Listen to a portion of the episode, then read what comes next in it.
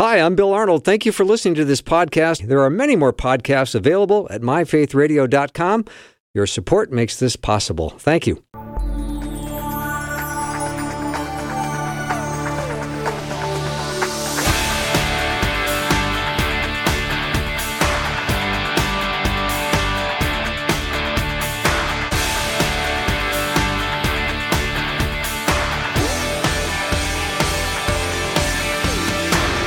And a warm welcome to the afternoon show. I'm Bill Arnold. So glad that you could join me today. If you just got in your car, I hope you had a good day. I'm so glad to go back to my series on the words of Jesus. So we're always focusing on words that Jesus said. So if you have a red letter Bible, you'll find them easily. And our guest today is Dr. Erik Thoennes. He's the professor and chair of theology at Biola University and also a pastor one of my very favorite guests. I think the first five times I had him on, I mispronounced his last name. So I just went to a default of T Dog. Uh, it seemed like the easy thing to do, but I do know how to pronounce his name correctly now. So, Erik, welcome to the show. Thanks, Bill. Great to be with you again. Yeah. So, as we look at the words of Jesus, we're going to study today uh, Matthew chapter 16.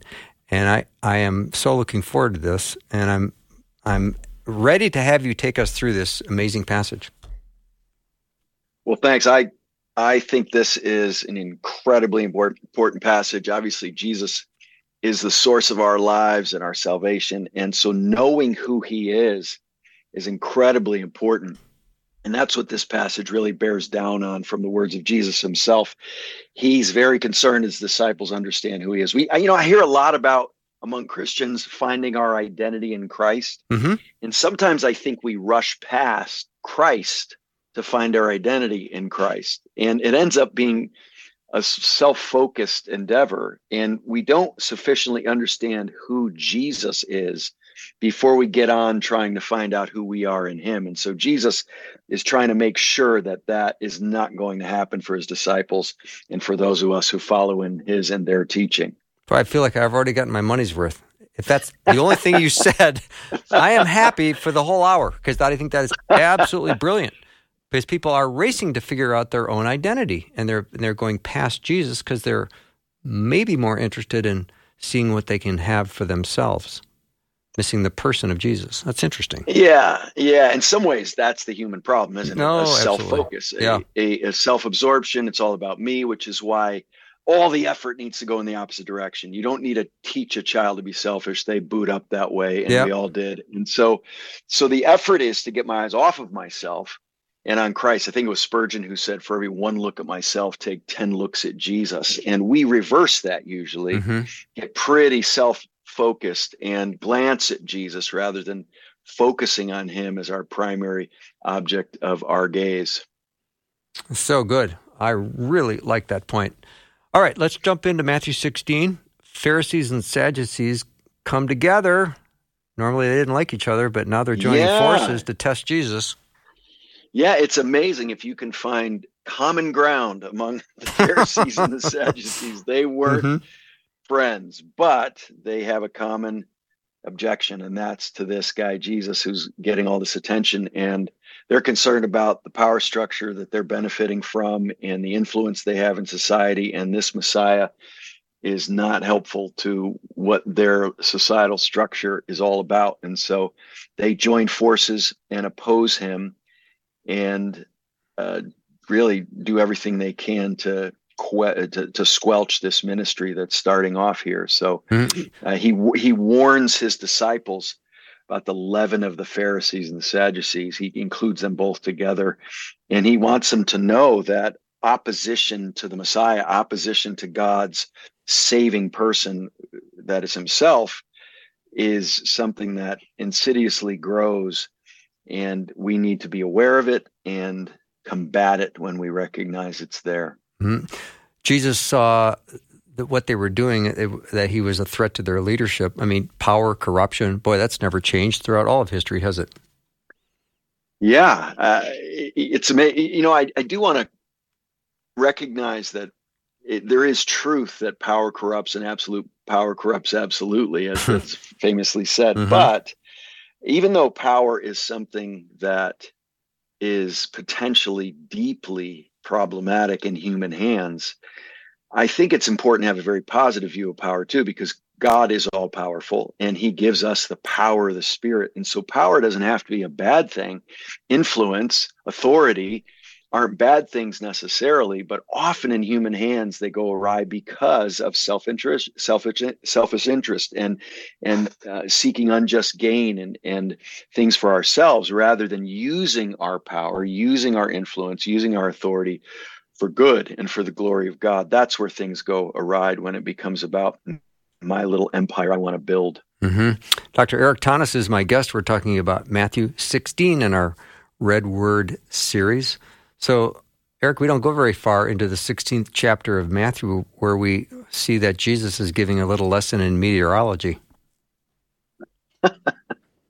yeah, he he's concerned that we understand the signs of the times. Mm-hmm. And uh, you know, when you live in an agrarian society as they did, and when you live on the water as many of them did, it's really important to be able to read the weather, especially when you, you don't have the technology we have today. So he just said, you know, you can become a master of reading the weather and be clueless about what's going on in the world around you in spiritual matters. Mm-hmm. And so he he wants us to be perceptive and wise and shrewd and insightful about what's happening according to God's word and the prophetic word in light of what's going on in contemporary culture that we need to be able to read really well. Mm-hmm. And Jesus sees right through the whole ruse that the Sadducees and Pharisees are coming at him with.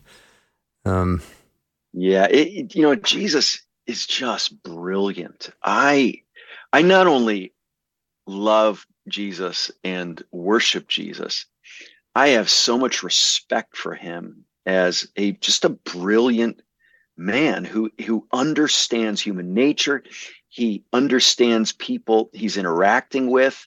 And i think the spirit at work in his life in the way it was in his human life is enabling that to happen. And he he reads people. I mean people who try to get the best of jesus whether it's intellectually spiritually morally ethically uh, according to the scriptures they often have no idea what they've gotten themselves into. Mm-hmm. And, and, it's so often the Bible will say, and knowing what they were up to and knowing their motives and, and understanding what they were trying to do, Jesus asks them. And he's this brilliant question asker that ends up cornering them very often with answers they don't have. And so, yeah, he he really is is an incredible uh, perceiver of human attitudes, emotions. And you know, I, have told. I think we had an episode where we talked about my book that I'm I'm actually finishing this semester on 20 things Christians should probably stop saying. And I'm I'm actually debating whether or not one of the chapters should be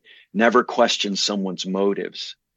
It's amazing how that's become a truism, but I don't find that in the Bible. And I think it's really important. Not that you can always figure that out, but I think it's important to try to discern one, what my motives are, but also what someone else's may be in questions they're asking or things they're doing. And so motives are very important. And so we don't want to be judgmental in questioning motives, but I do think there's a place for saying, what are you up to? What are you after here? Why are you asking me these questions? Hmm. So in Matthew 16, verse 4, it says, An evil and adulterous generation seeks for a sign, but no sign will be given to it except the sign of Jonah. So he left them and departed. So the sign of Jonah was God's sign to the people of Nineveh. And I suppose the resurrection of Jesus from the dead will be the sign of judgment for those who refuse to repent. Right. And that resurrection becomes the source of our forgiveness mm-hmm. when we repent. And so that's why, if you read the book of Acts, I mean, it's amazing. Now, the love of God obviously is a massive theme in the New Testament, but in the preaching of the establishment of the church in the book of Acts, do you know the word love doesn't appear once in the entire book of Acts? So God's love certainly motivates sending his son. Now, first John makes up for that all by itself. So I'm not saying love isn't important, but if you read what's emphasized in the in the gospel preaching in the establishment of the church in the book of Acts, it's the resurrection. It's that Jesus has conquered sin. He's conquered death.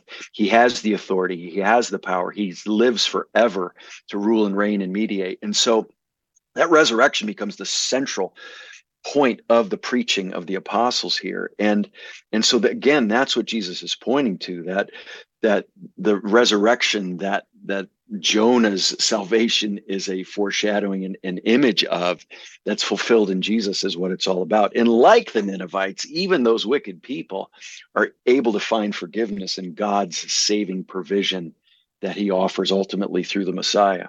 hmm I love the way that ends. So he left them and departed. There's no guess. there's no. There's no guessing what happened there. That's right. Mm-hmm. Jesus doesn't play around, man. He he is not catering to the masses' whims and latest opinion polls. J- Jesus is on a mission. Yeah. And if something doesn't fit clearly within that mission, he's not he's not interested. It, yeah. It's just amazing. Even when the crowds follow after him, he'll often say things to diffuse that and and put things in perspective and lose people in the process. He he's not after uh, opinion polls and popularity contests. He's after the truth and fulfilling his mission. Now, I love that about him. I mean, have you ever tried to leave a dinner party where it takes you an hour and 10 minutes to leave? All right. You know, my we, grandfather my grandfather used to just get up in the middle of a dinner party and just go to bed, and everybody wondered where he was. Jesus was a little like that. I love your grandfather. You know, it just that's hysterical. All right, Erik, let me take a, little break. Uh, Dr. Erik Thoennes is my guest. We're continuing our discussion in our Red Word series. So, the words of Jesus. We're in Matthew chapter 16. So, if you have a Bible, open it. And if you have a notebook, get it out. If you have a pen, and if it's got ink, you're off to a good start. We'll be right back with Dr. Erik Thoennes in just a minute. If you'd like to know more about what it means to begin a relationship with Christ or to chat with someone about it, just text the word faith to 41224.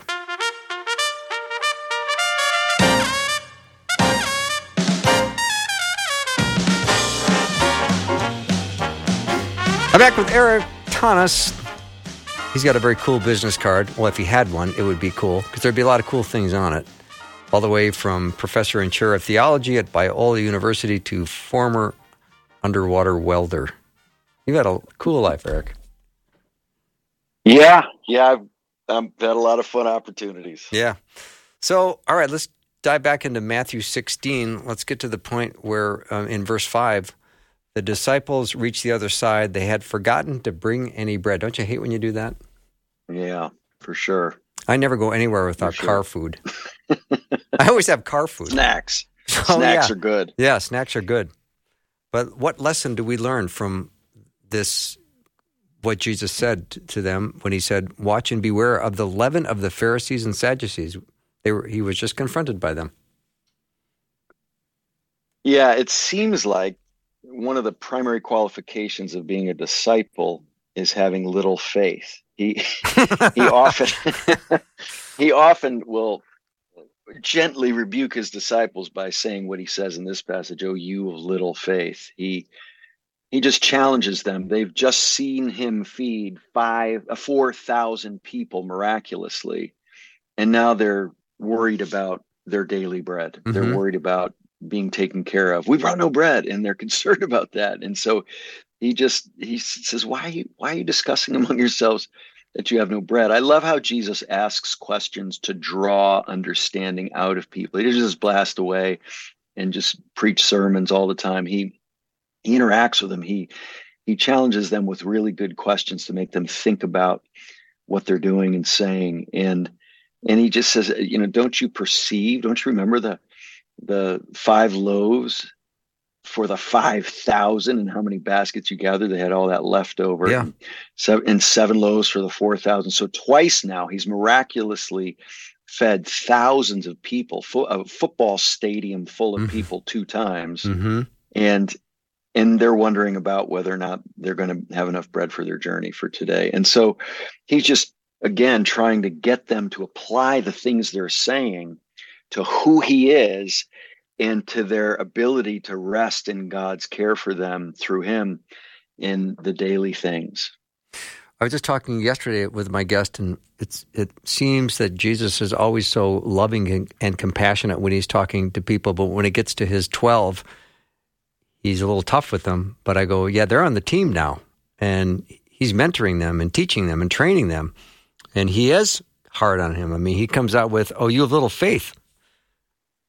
Yeah, he he speaks very directly to his disciples. He speaks very directly to religious leaders as mm, well. Yeah. It, it almost seems like knowledge that you've had should give you a perspective. And if you lack that perspective, then Jesus really goes after that. Uh, he seems to really, he, he has this amazing ability to recognize what you should expect given someone's background. And now that they've spent time with him like this, he he's starting to really challenge them to look at what they've seen and heard and lived and live accordingly and apply those things to their lives. It's not that he's getting impatient with them, but he's he's upping the ante and the expectations he has for them. Mm-hmm.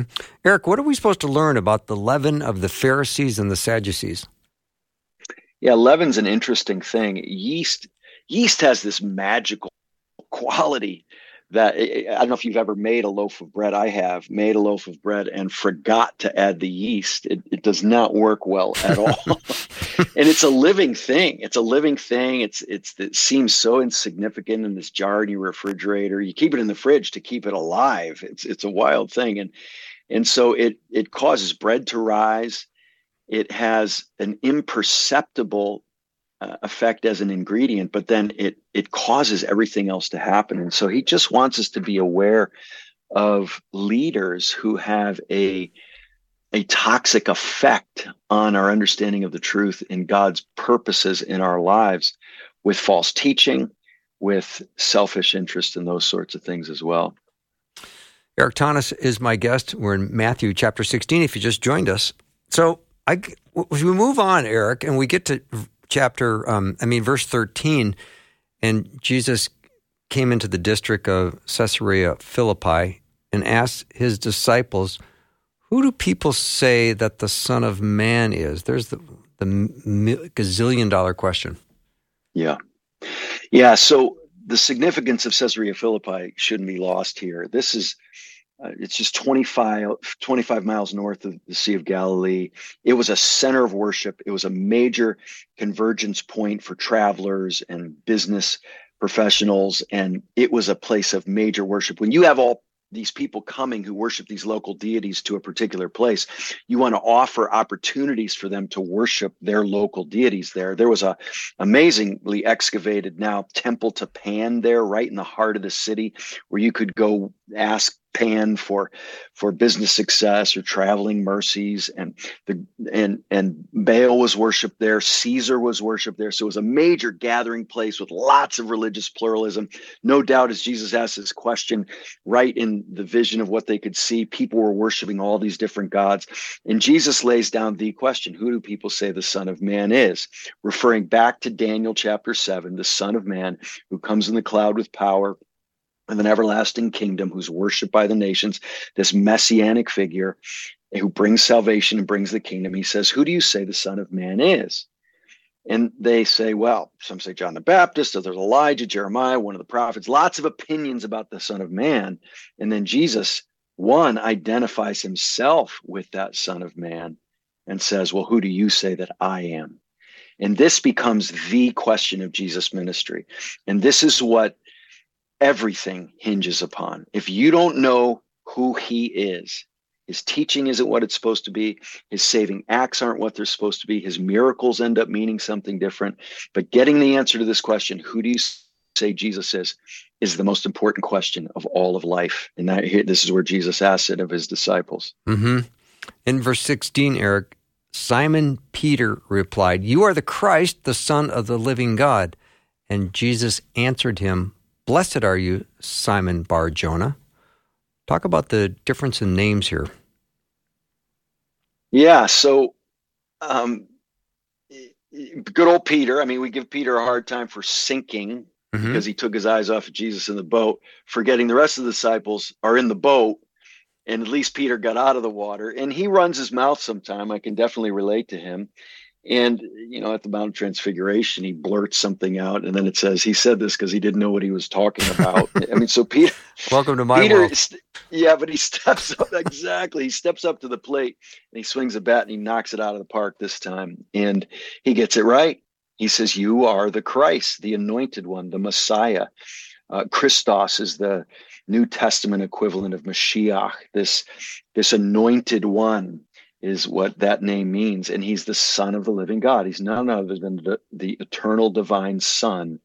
And, and Peter has realized that his friend that he got to go fishing with and, and hike along the shores of Galilee with is none other than the divine son of God who is the Messiah. Peter has come to this realization. Wow. And this changes everything. It's, it's amazing. It just, um, he goes on, goes on to say, for Flesh and blood has not been has not revealed this to you, but my Father who is in heaven. Yeah, I love this. So he calls him Simon Bar Jonah. I, I think probably calling him son of Jonah is is uh, just trying to humble him, reminding him of his humanity here. And he calls him that, but then he doesn't say, well, no, I'm whoever you think I am, or everybody has a different opinion. You live your truth, you speak your truth. But Peter gets it right. He says, You are the one we need. You're the anointed one. You're the one who brings the kingdom and brings salvation. And and Jesus doesn't say, Hey, way to go, Peter. You're a really sharp guy.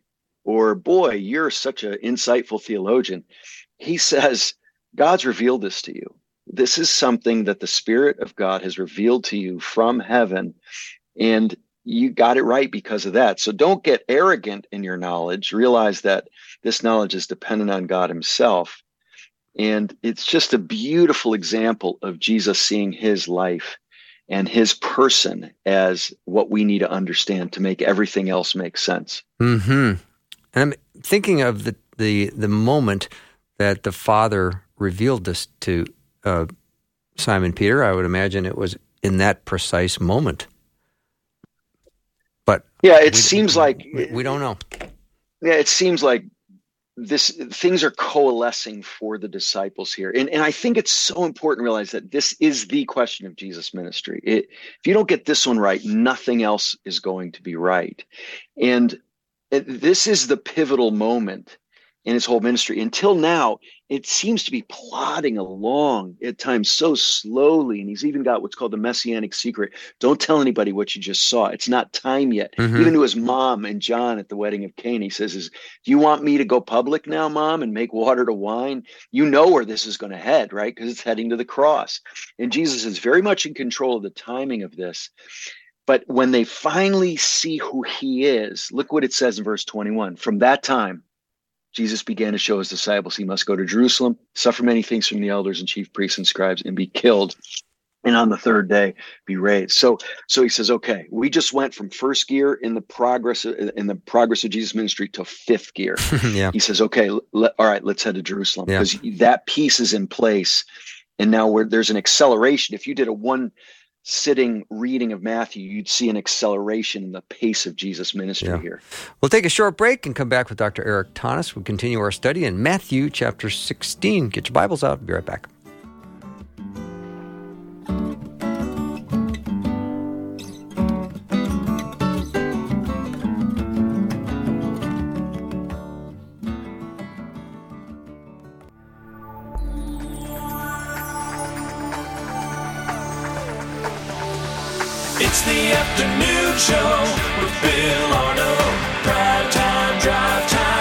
Let's get it started.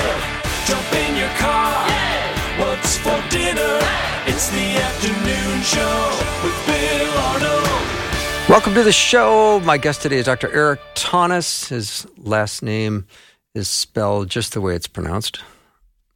I'll leave it at that. No.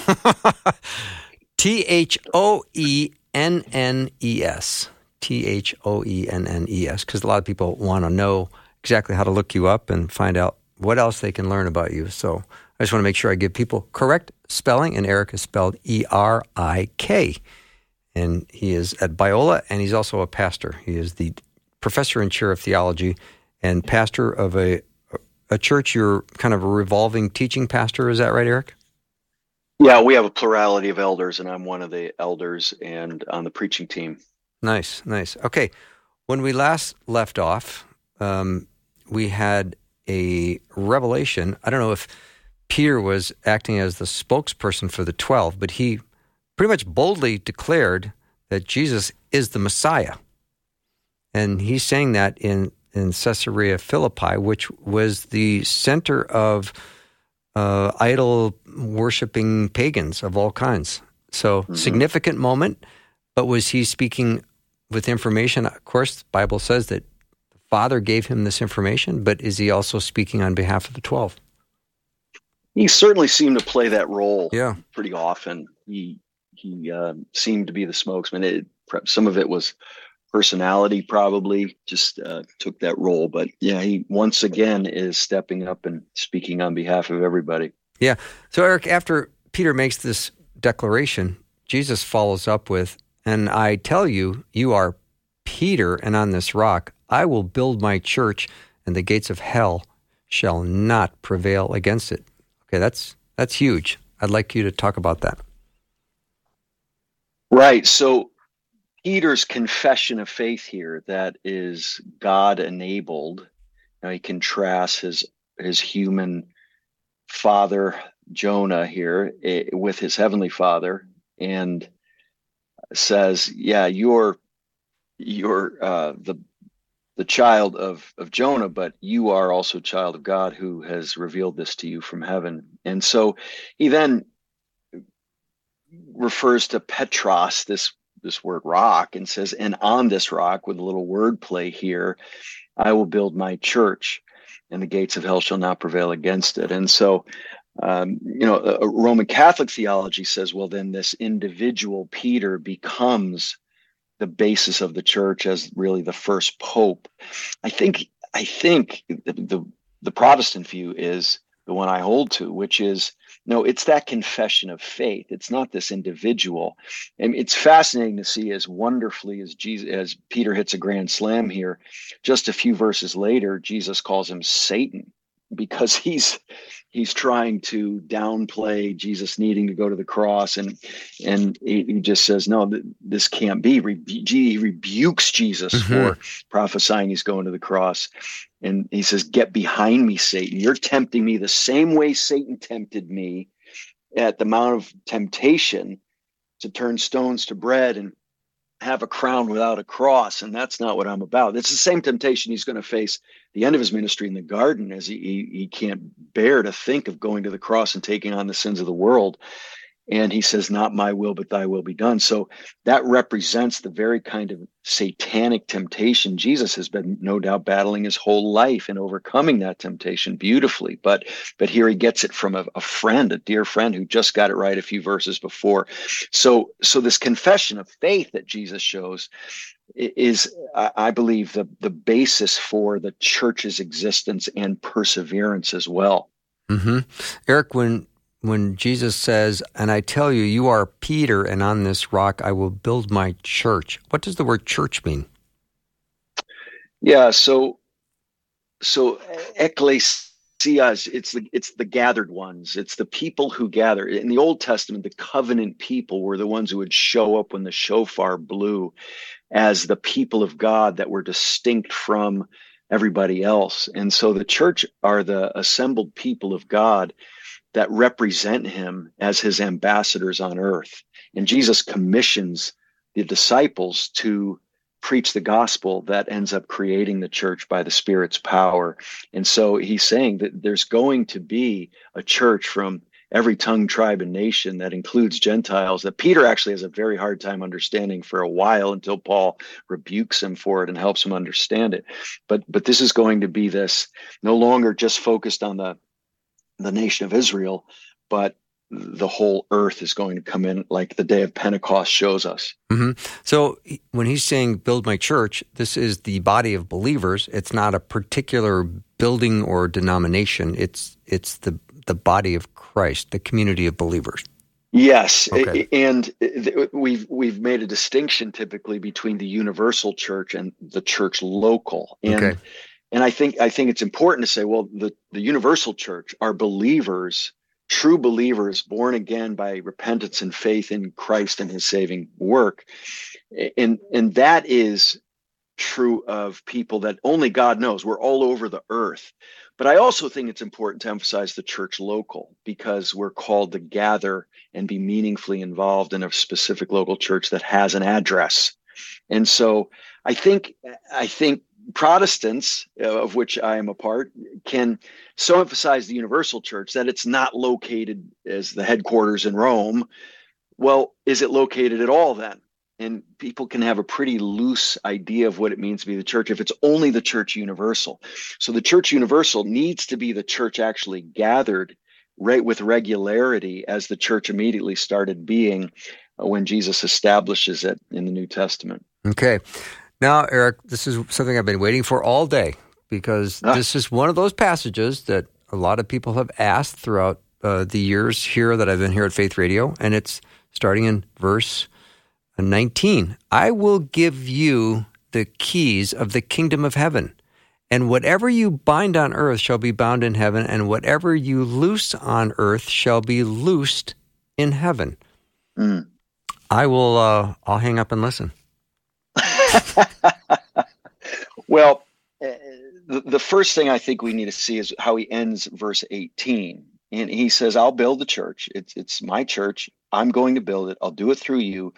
And the gates of hell won't prevail against it. So here, the gates of hell, representative of the forces in the world that are in opposition to the things of God and his Christ.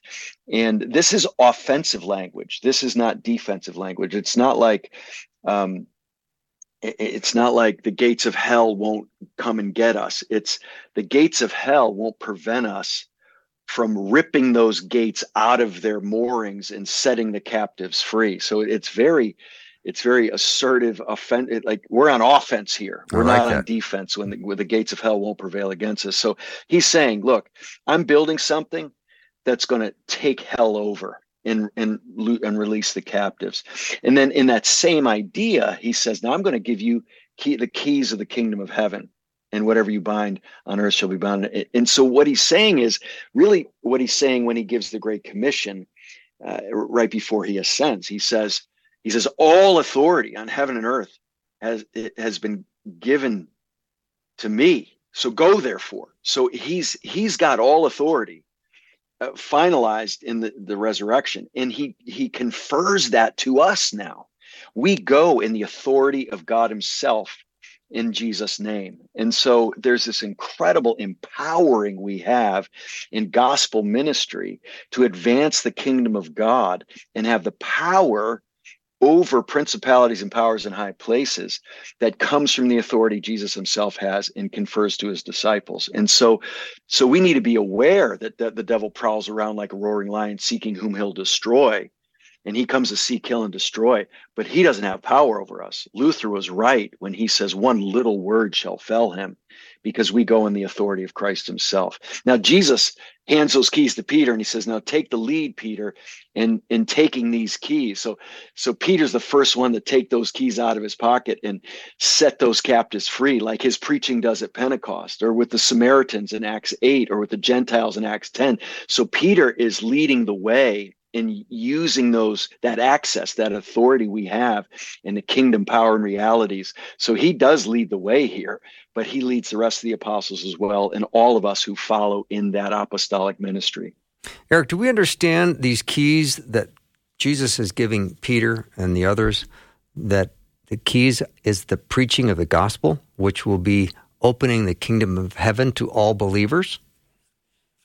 Right. So I do think it's the authority to proclaim the gospel okay.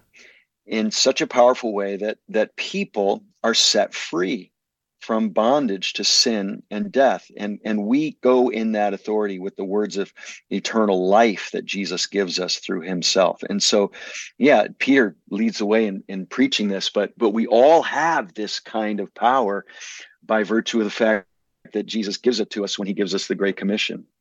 So how do we understand loosing something? How do we get how do we understand that? Yeah, so I, I think binding is the binding of the, the powers of hell, the powers of of principalities and powers in high places that that we are able to shut them up and keep them from having the kind of influence they otherwise would have. And the loosing comes from freeing people from that bondage. We we have access you know keys both uh, lock and they open. And the authority we go to preach the gospel has that authority to to shut out powers of darkness and open up the light and the the power and the saving work that God brings to our lives. So we are no longer slaves to sin. We're set free from bondage to decay.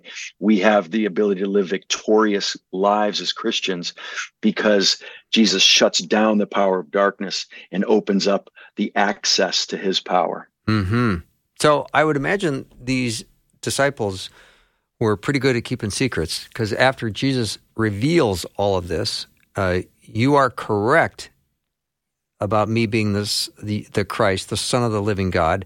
I'm giving you the keys to the kingdom of heaven. And then he strictly charged the disciples to tell no one that he was the Christ. Mm. Yeah. Yeah, th- this this is a fascinating aspect of his ministry called you know people have called it the messianic secret. There are books written on this this idea because it seems bizarre to us that he would ever tell anyone to do anything but proclaim his greatness from the rooftops. Right. Because that's our job now. But I think it's important to realize that Jesus is methodically controlling the tempo of his, his journey to the cross here. And he's not going to throw pearls before swine. He's not going to do what he talks about in the beginning of the passage, just give people signs to entertain them. Eh, or give them what they want. He he's got a specific mission that he's fulfilling here, and he's heading to Jerusalem to lay down his life for the sins of the world, and nothing's going to get in the way of that or speed that up. And so so he wants to keep this under wraps. Once he accomplishes these things, now our charge is to preach with with all our might to a world that desperately needs to know this. There's no messianic secret anymore. Mhm. What was hidden has now been revealed. So he gets a father uh, gets a message from the Father that he is the Christ, the Son of the living God. But then it seems like when he's on his own and he's doing his own thinking, he's telling the Lord that uh, that on the third day, when Jesus says, "I'll be killed," on the third day I'll be raised from the dead. Peter's going, "No, no, no, no, no. That's not going to happen. That, that's never going to happen to you." Yeah, I one of my mentors and dear friends and godly brother, Mike Wilkins, he he taught uh, the Gospels here at Talbot Seminary for for decades. Incredible man, Vietnam vet. Uh, his expertise was discipleship, and he he loved the disciples. He loved Jesus' apostles, and we tend to bash on these guys. Mhm.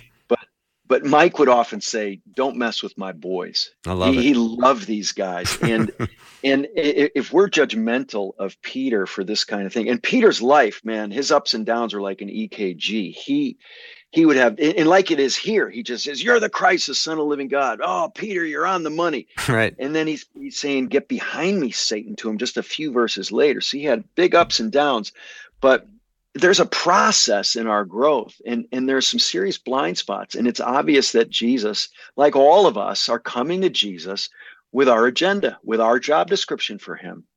Of what our expectations are. And they might even have some basis in biblical prophecy, but maybe the timing's wrong, or maybe they're misapplied, or we don't understand.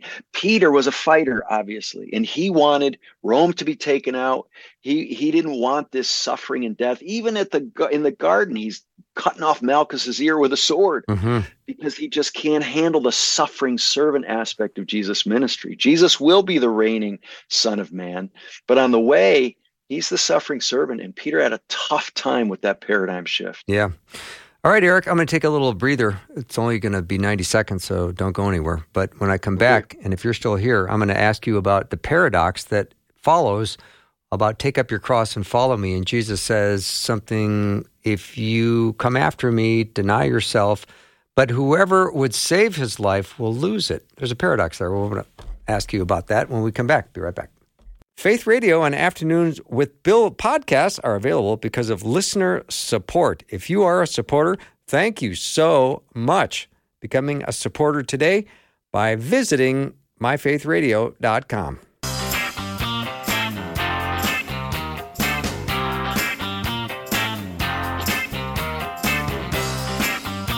Matthew 16, that's where we are today, looking at the words of Jesus with Dr. Erik Thoennes. I hope you've been enjoying this last hour. We're all the way to verse 24. Jesus told his disciples, If anyone would come after me, let him deny himself and take up his cross and follow me. For whoever would save his life will lose it, but whoever loses his life for my sake will find it. I love that paradox. And I love that, mm. that command to, if anyone would come after me, let him deny himself. I don't see a lot of denying himself nowadays. Mm-hmm. Yeah, it it's been called the upside down kingdom that Jesus is constantly defying our intuitions, expectations, agendas, desires. And here he again, he's shooting straight with the disciples. He said, he says, look, to be one of mine, to be somebody who belongs to me and follows me, it takes a, a what's called a cruciform life, a, a cross shaped life. That means self denial. Actually, Peter was crucified upside down according to church history. So there have been Christians through the centuries who've literally been crucified as martyrs for following Jesus. But but here he's talking about a daily denial of self. And we've got to recognize that self denial is at the heart of a life of a disciple because I have a self absorbed, selfish, sinful instinct that I need to put to death every day. And so there's a daily dying that in some ways easier is easier than a one-time martyrdom because it it it requires the kind of dying that doesn't exalt myself in a conversation or serves others when I want to just care about myself or not trash somebody with my words when they've hurt me. And, so these kinds of daily dyings in some ways are more challenging than a grand display of, of one a one-time death. And that's what Jesus calls us to as disciples is denying ourselves and following the one who said, Not my will, but thy will be done to the Father. hmm I memorized Mark 8:36 a long time ago, but it also shows up here in Matthew 16. For what will it profit a man if he gains the whole world mm-hmm. and forfeits his soul? Boy, I tell you that that verse is in my brain all the time, especially when I'm hearing about you know uh, people who have all, have all this success and fame, and they they brag about how they're self-made, you know, gajillionaires. And yeah. I think, boy, what does it profit a man to gain the whole world yet lose your soul? Right. And history is full of people who had everything the world could offer and were deeply depressed or hopeless or suicidal yeah. or uh, empty. I, mean, I, remember Tom Brady, it was quite a few years ago. I think he w- won his fourth or fifth Super Bowl and at that point had almost every record in the NFL. And I remember hearing an interview and he said, after this last Super Bowl, I kept asking, is that all there is? Is that all there is? That's why the book of Ecclesiastes is such an important book for our day because it, it, just talks about having everything the world offers. And if you don't have life besides under the sun, in other words, in a relationship with God, then it's vanity, vanity. It's empty. It, it ends up being nothing. Yeah, uh, being a tennis lover, as I am, and I know your family as well, too, I, mm-hmm. I can only think of the interview that Boris Becker did after winning his second Wimbledon title, not one, but two, at 20 years old. Somebody said to wow. him, What do you consider to be your next biggest challenge? His reply was, Not killing myself.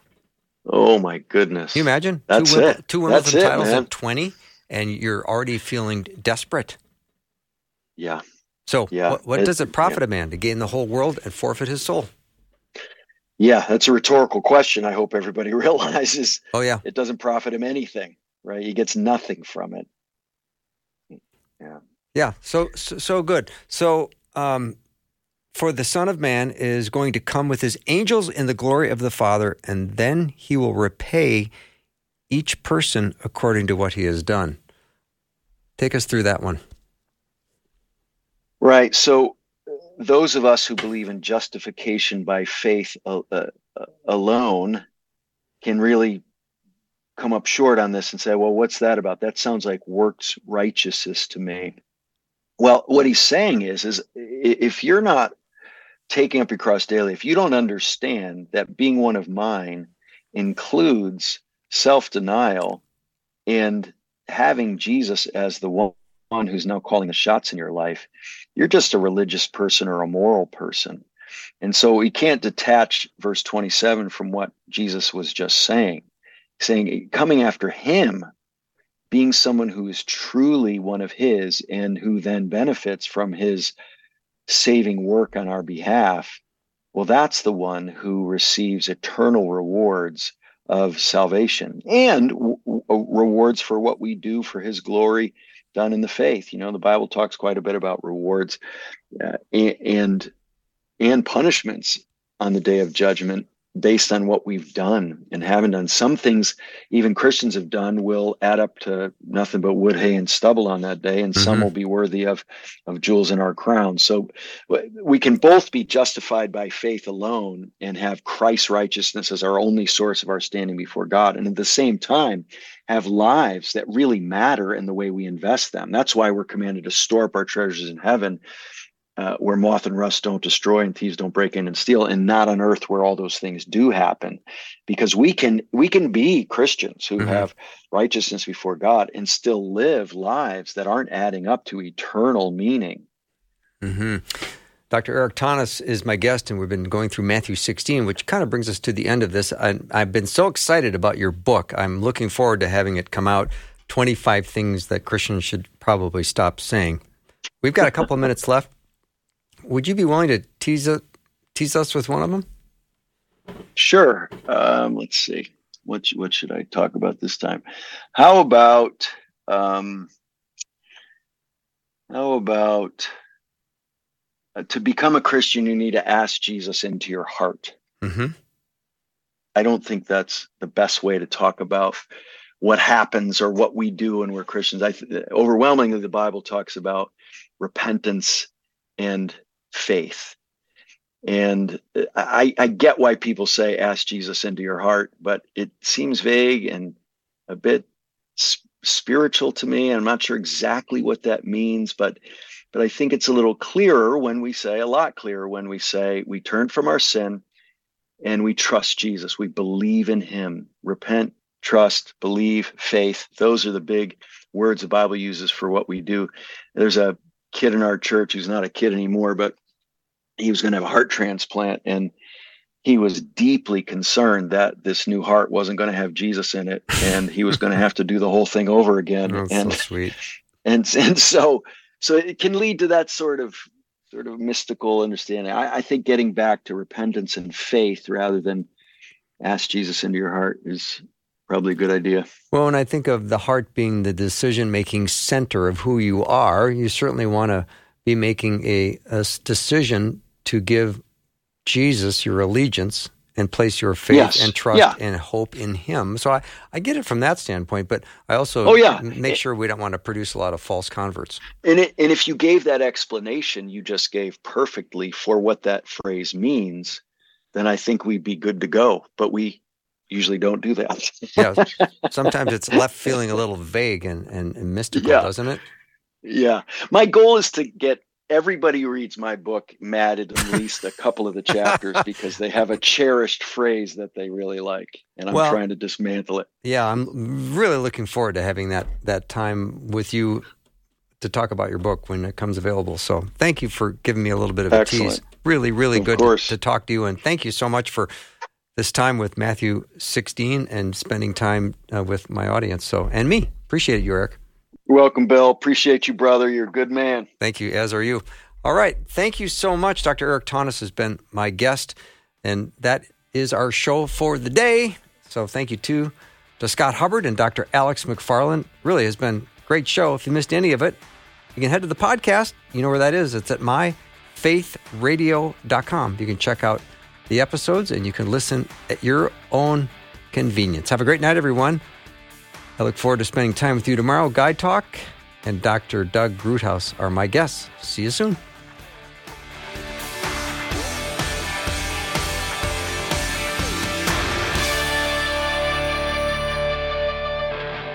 Thanks for listening. Programming like this is made available through your support. Information available at myfaithradio.com.